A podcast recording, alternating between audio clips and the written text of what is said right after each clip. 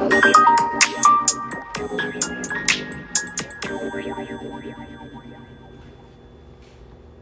うこそよとの体チャンネルへ。この番組は健康で楽しく毎日を過ごしていきたい人たちが日々の生活をどう賢く工夫していくかをテーマにお届けしております。皆様こんにちは。今日はマグロ大全、え水銀が体に及ぼす影響と4つのデトックス法という内容をお話ししていこうと思います。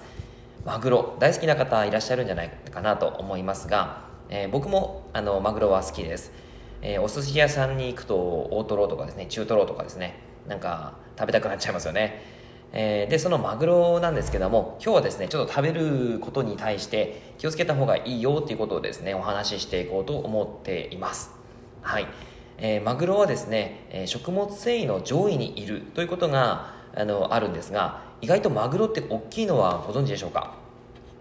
多分あの、えー寿司三昧の社長さんですかね、えー競りで何億で落としたみたいな形のあのマグロのそのなんでしょうねニュースがあったりはしますけどもマグロって結構大きいので、えー実は食物繊維連鎖の上位にいるんですね。でこのマグロはクジラやイルカサメとかと同等に海洋生物の中では強くて大きい魚になってます。で結論から書いて、えーお話ししていくとマグロは食べ過ぎない方ができるだけいいんですね。はい、えーなんでかっていうと食べ過ぎない方がいい理由として、えー水銀というものがあります。食物連鎖の上位にいる強い魚には自然界の水銀が多く含まれているんですね。水銀は微生物小魚大きい魚の順に蓄積されていきます。僕もこれを知った時は確かにマグロってでかいよなって思ったんですけどやっぱりそのちっちゃい魚を食べていくということがありますので、えーその体の中に水銀が溜まっていくということなんです、まあ、でもマグロはですね、えータンパク質が豊富だしオメガ3脂肪酸、えー積極的にとってほしい油が入っていたりビタミン D、B6、B12 も豊富です。あとはマグネシウムっていうのもですね、えー入っていて非常に栄養価が高い食材なんですが食べ過ぎてしまうとその水銀があの過剰摂取されてしまうんだよということなんです。水銀が溜まってしまうと脳の機能低下各臓器への負担基礎代謝の低下、えーひどい場合はあのアルツハイマーなアルツハイマー病とかですねそういったものの、えー原因因子になってしまうということも言われています。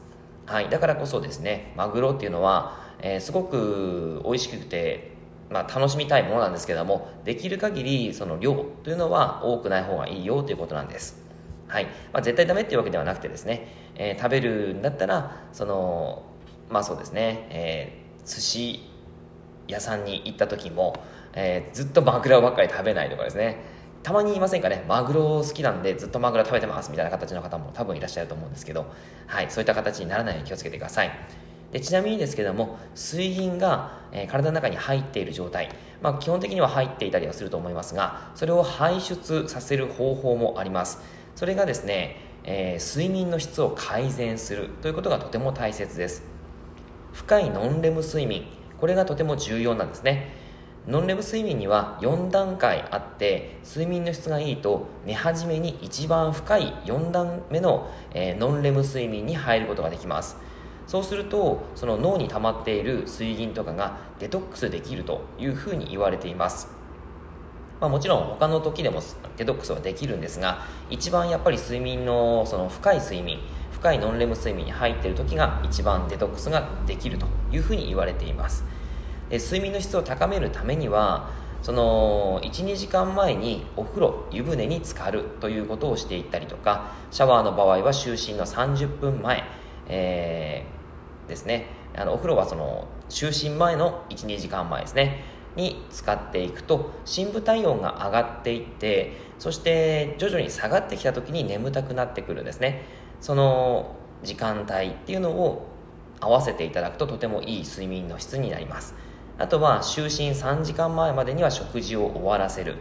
あとは就寝環境を整える、えー室温もそうですしあとは寝る前ですね。スマホやテレビを見ない。寝る部屋は暗くする。そんな感じのことをしていただくと睡眠の質は高まってきます。はい。そしてですねあと排泄食材っていうのを取っていただくといいです。例えばニンニクブロッコリー玉ねぎ大根。ごぼう生姜ネギ青物野菜りんごトマト海藻類こんにゃく、えー、まあ大きく言ってしまうと野菜海藻類、まあ、キノコもいいかなと思います。そういったものを毎日の食材に取り入れてみてください。そして水を飲む。これはですね、あの人それぞれ飲む量